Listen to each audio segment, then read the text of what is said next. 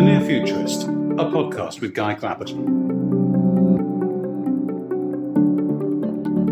Hello, and thanks for downloading The Near Futurist, a show presented by me, Guy Clapperton. And today I'm talking to someone about one of my pet subjects, the future of learning. Some listeners will know I'm setting up a training company right now, so this is an area close to my heart. But first, the usual bit about who you're listening to. I'm Guy Clapperton, a technology journalist, event MC, and media trainer with over 30 years' experience. You might have heard me or seen me on the BBC occasionally, read some of my books, or seen me in The Guardian, New Statesman Tech, and elsewhere.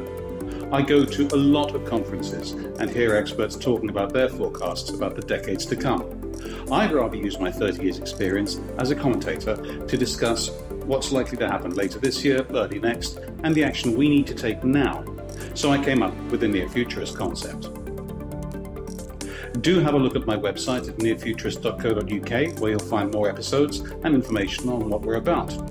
If you'd like to book me as a speaker or MC for your technology event, please check the show reel on the site and drop me a line, guy at nearfuturist.co.uk. That's nearfuturist as one word. Or get in touch with my agent, whose details are, of course, also on the site. And if you like what you're hearing on this podcast, please do consider leaving a review on the iTunes Store or wherever you download from. And if you're new to the show, you're very welcome. That's enough self promotional yet for one episode. My guest today is head of Fuse Universal, a company whose philosophy is how organizations approach learning and development for a world where the life of a skill is constantly shortening. He's quoted figures in the past that suggest that 90% of what's learned in the traditional way is forgotten very quickly. So let's ask whether that's a problem, and if so, what's the solution? His name is Steve Dineen. Steve, welcome. Welcome. Uh, yes, I was just saying welcome. I'm actually in your office, so it's a very strange beginning. So, yes, I, I, I hereby welcome myself to your office. But uh, look, cards on the table. I'm old enough to have O levels, so I've got nine O levels. They're not the highest qualification I have, but I still remember bits of even those, and that's uh, sort of 40 years ago or something, or not quite that. I also haven't forgotten how to ride a bike. They say you never forget uh, these things. So, what's all this stuff about everyone forgetting everybody? Where's it come from? Well, I guess the first thing is how did you learn how to ride a bike? Um, very badly and fell off several times. But it probably wasn't through some type of formal learning or course. And no, it wasn't. It was probably by a friend of mine who insisted on uh, taking me out to, to, save me from my father having to do it. and that's exactly the thing. So if you look at how the majority of us actually learn to do our jobs and to be effective inside them, it didn't come from the way that learning and development traditionally in corporate learning has been investing heavily inside. So most people learn how to do their stuff in their job because they are learning it from their peers, they're asking people next to them. So, so I guess in essence, if we shift our investment towards the, the whole 100% how people learn, so both the, how we learn the workplace, how we learn socially through friends, peers, mentors, and obviously, you know, making the formal part as good as we can, then we're going to find that actually the impact of that is is far greater. Yeah, I was going to say the GCSE stuff and the A level stuff still happens, doesn't it? You know, the classroom learning. Yeah, and, and I think at the same point, right? So a lot of that is about how do you stuff knowledge in someone's head to be able to then bring it out at a specific moment in time. And the shame is a lot of that same model is used in corporate learning. So, but that's not really what the CEO wants. If you said to the chief exec, you know, it's different what your parent wants, right? Your parents want you to get an A grade. That sounds like we both disappointed our parents on that. Whereas a CEO doesn't really care about that. What they want is you performing and the individuals performing at the highest level to do their job. And therefore, what we've done is we've made an assumption is the same techniques that got us the A grade are the right techniques to drive performance across different roles in an organization, which obviously isn't true. I also do a lot of face to face coaching, both as a mentor myself, where people need uh, media coaching, presentation coaching, and a mentee in terms of uh, building my own business I have two business coaches helping me along. And I tend not to forget what they tell me. What am I doing wrong? Well, so, I don't seem so, to fit. Well, no, but I think the same. So that's a great example again. If we say what's the different things you need to become to be great at that, to perform highly as uh, in whatever area as a, pres- as a presenter, there are some parts of understanding. So one of the colleagues in here, he, he wants to change uh, some of his behaviour towards being more confident, so that you know he, he can live life with less regrets or more regrets, but live life with uh, with no regrets. And to do that, he's, he's read a book, he's some videos, and understand the concept of that, and goes, well, "I want to be that person." But then, then what he's doing is he's actually going and creating new mental muscles by going out there and actually doing activities that help change that. So he's going into, he's purposely going to places to get rejected.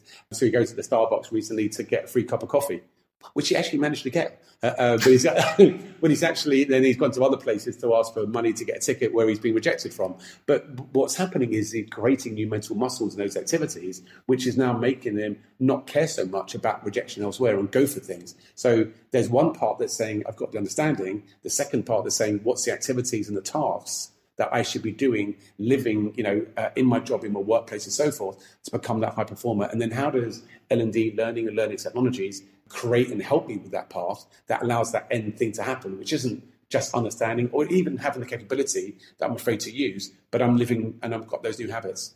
Right. So in this particular person's case, it's a fear of rejection, and he's training himself to uh, experientially, rejection is not such a bad thing because what's the worst thing that can happen? Someone could say no or whatever he's going through. And and the activities are rewiring his brain, mm. right? So there's one thing that says, yeah, I get that, but my brain is still going to live the same path I've always lived because when I get a choice, my neurons go left rather than go right. So what he's doing in his activities subliminally is actually recoding his brain to be able to be more open to being rejected and therefore to take on things that he normally wouldn't have gone for. So you can actually do things subliminally, you think, uh, even though you're conscious of them, because that's not my understanding of subliminally. well, I think he's not conscious of what's happening in his brain. Mm-hmm. You know, he, he obviously his belief is that going he doesn't know why the process of going through rejection is helping him. So, but but now chatting to him last night and saying to him and asking him the question of how does he now how do you now feel and how do you feel about this process? He goes, well, actually, I'm feeling that I don't care so much about rejection. I'm having coaching conversations with them that is to live life with no regrets. That's the coaching part towards it, which is allowing him to think differently. So the combination of doing activities, doing tasks, and, and that's how we're really thinking about learning going forward. How do we both codify what best practice looks like so people can refer to that, understand that? How do we create tasks that allow them to then, that are the right tasks that we believe that's now going to allow them to create that change within themselves that we think that change is going to be the high performing change. And then how do we use data on mass as we look at multitudes and thousands of people doing this to see when's it working, when's it not working? So what do we do less on? What do we do more? Because the data has given us that information. Let's take a step back and say uh, you mentioned the things that are being done in the workplace at the moment are less successful. What typically do people find in a workplace learning scenario, and uh, why are things set that way if it's not working? Well, I, I, think to the first point, I think again because we've got those parts in our brain to do things that we've always done. So we're taking a model of, of learning from the classroom in our school system and, and, university system and higher education system, and it's being applied. It's not the same system in the military. The military doesn't learn exactly the same way, right? There's lots more practice, application, and so forth to, toward doing it. So in the in the corporate workplace, it, it's still mainly we go on these courses we hope that people are going to retain the information and we hope they're going to become they're going to use the change process themselves towards getting there. So the impact of the investment is minimal versus what it could be. If you look at more evolved clients and some of our you know our, our best clients they're, they're, now for example they reduced what they would teach formally to maybe 10 to 30% of what they would do.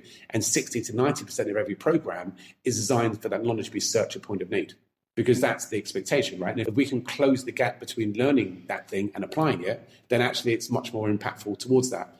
Likewise, how, do, how, how when they design programs do they bring up all of that great knowledge and experience within the organization in the same way we use YouTube and so forth? So, how does that come up? How does that circulate? And how does that get to the right people? I'm glad you mentioned YouTube because I keep seeing things about video, bits and pieces of research about video that says it's much more uh, much more engaging. But I'm not convinced myself that it's any better than any other form of desktop learning, depending on what you are actually trying to pick up on. When I've seen figures that say that uh, LinkedIn improves dramatically your engagement if you happen to have video on it. But I've also seen research that says if you scroll past something and a video starts, it counts as a hit. So I'm not sure how real those things are. Um, is video undersold? Is video part of the mix? How do you feel about that? Well, I think first thing is video is a medium, right, which can be used well or or in a really bad fashion. So a talking head video done with a selfie camera towards it, where someone is uh, monotone, boring, not to the point, not concise, and so forth, is going to be really ineffective. That's a great thing to say to a podcast. It's, it's filled me with confidence. Thanks so much. We're halfway through. I'm not stopping myself again. Uh, um, but at the same point, if you look at what we did for the education, actually what we did for the children's education, uh, we have a charity which actually kickstart a lot of the ideas behind Fuse. So we've actually digitized 800 videos which mapped the entire uh, full course subjects of the secondary school education system.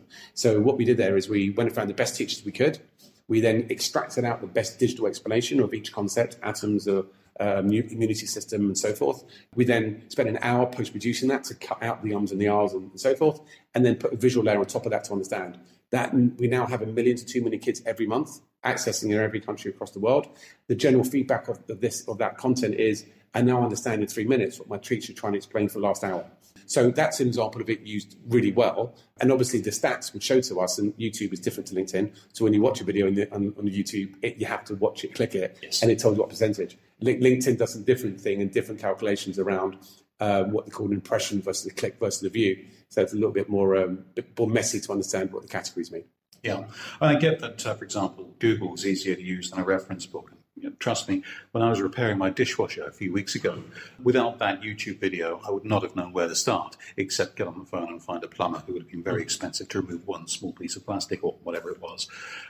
Are we just generally concluding that it's everything in, in its place? Yeah. yeah, yeah, and I think look, there's no video by itself isn't a silver bullet, but it's undoubtedly a, a critical component of of the the, the armory to provide to provide the, the, solution you need. I mean, the great thing about video is a it's so easy to create. You know, we pick up a phone, we can shoot how to make, how to assemble a car, a car, or whatever happens to be, and that becomes an asset that people can use, right? So it's um, in our platform, for example, when you create a video, it not only uploads the video, it transcribes the audio to text. It allows you to automatically translate that into subtitles around the world. It understands the concept of video, that it sort of tags it, and then those those tags and the popularity of that content and recommends it to the right people. But the person creating it might spend five minutes creating the content in, inside that. So it's a very malleable tool, but obviously it still can be a terribly bad tool if you if I mean I've heard clients who said you know people don't use um, aren't watching my content therefore it's something with the platform. And said well, it, it, might not just be that, right? And yes. you know it might be open to the fact that you, we couldn't help you be more interesting, more engaging, more concise and therefore, you know, there are rules, right? We know if, if even I created a con- piece of content internally with my own company, my own people, right, that, you know, that were uh, joining the cause and, and joining the movement, if I make it 10 minutes long, I'll, I'll get half the people at least to watch that than if I try and make the effort to make that three minutes long. Yeah, it's the old thing about uh, was it George Bernard Shaw who once wrote somebody that uh, he uh, apologised for the long letter, but he didn't have time to write a short one. Yeah, I, lo- I, lo- I love that quote. Uh, I think uh, I mean I think that quote has been used by by a lot of different people. So I will claim credit for it eventually. Yeah, absolutely. Yeah, it's, it's... I, I, think yeah to get to the component of being irresistibly concise is definitely you know a, a new skill of the learning function. Tell me a bit about what, what you actually do, because we hedged around it quite a lot, and I, I know I don't have a question like this in my script, but um, what exactly is uh, Fuse Universal? How, do, how, does it work? So, so, in essence, we help our, our clients across the world to modernize how they think about learning. So, how do they move from the world where it's very course centric? The impact is limited and hard to articulate in terms of value and we provide both the technology to allow the new world to happen. So our technology is the enabler, and it's an important piece towards it, but it's also not the silver bullet. You can give someone the, the greatest technology in the world, and it's still, if they if they go with the old mindset, they're still not going to move forward. So technology is, is, a, is a big piece, and that's where we make our revenue from. And our platform initially, 10 years ago, when I, I dreamt it up, was initially kind of a, a internal version of a YouTube plus LinkedIn. So how do we allow that content to come up in the organization and, and down and sideways? Uh, but also how do we bring social back into that conversation? Over the years, we had some of the more formal layers towards it, the data part towards it, the tracking parts in, in, in there. But in essence, if you really look at the core value we're providing to, to a global organization, it's recognizing that they have some of the greatest, well, they have the, the most important knowledge that people need in the organization. It's like the old HP adage, which um, if only HP knew what HP knew. That's really what we're, what we're solving, right? We're allowing organizations to know what they know at the speed they know it. Right. I mean, uh, you mentioned organisations. I know you've got a few quite high-profile clients. This isn't. Uh, it's, it's not a trivial. Uh, you know, several one-man bands uh, use your platform.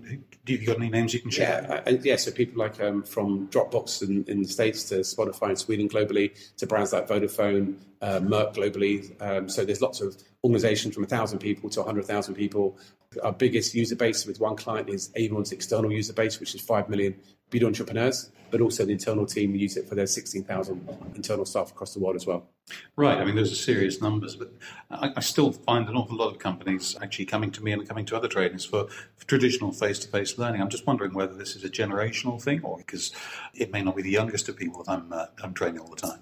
Yeah, well, I think I think again, I think that the world's the world's moving. At the same point, there is loads of people now choosing to go and find content online and buy content online themselves. And the two worlds are are need to live with each other. So again, if we looked at our client base, the most successful programs are client learning is when they're utilizing the best of people and the best of technology. So I don't think either one is, is the right answer in solo amongst itself. And what we're finding now is that the really the really progressive organizations are recognizing their trainers are recognizing that their classroom is no longer four walls it's also the internet. Mm. So, how do they continue the conversations, the growth of that cohort of people they're training, not just for the time they're with them, but the time throughout the years, you know, the months and years to come? My last question was about um, how people learn best. I'm guessing that the answer is going to be no silver bullet. Are we talking future apps? Are we talking about YouTube videos? Are we talking about finding what mix works for you as a learner? Well, well I think we all, you know, we all learn slightly differently, and, and I think again that's where the flexibility of technology is important. You can kind of group and say, look, generally speaking, most of us end up in roles where people are like us. So project managers, uh, so project managers are probably of a similar, different profile to salespeople. So there is some 80-20 groupings between roles inside it. But you would say that each of those groups prefer probably to receive content in different ways, and data is kind of showing that. So, you know, video for salespeople, where it's short, concise, and visual, tends to be more successful when we look at that data as a generalization versus researchers that maybe prefer text and, and different places. But also when you're home, you know, you might prefer it in a different way than when you're traveling in other places. So there isn't a silver bullet of one type. I think we're still going through the learning of fine tuning that. I think a lot of it is around personalization. You can fast track personalization through personality profiling and, and through seeing people's choices. So the real degree, I, I, the real heart and hub of it, I think, is flexibility. Flexibility in the technology to allow the technology to serve the individual in the way they want to learn. Okay, and finally, uh, where can people find out more about you and your organization? Uh, so, yeah, Fuse Universal. So, www.fuseuniversal.com tells you about what we do, has some great client case studies. If anyone has any direct questions, feel free to LinkedIn me. So, Steve Dineen on LinkedIn. Always happy to make a connection and have a conversation about a topic I love. Steve Dineen with Fuse Universal, thank you very much for joining me. Thank you. And many thanks to you for listening. That was the Near Futurist podcast with me, Guy Clapperton. Don't forget to have a look at the website at nearfuturist.co.uk, and I'll be back in two weeks' time.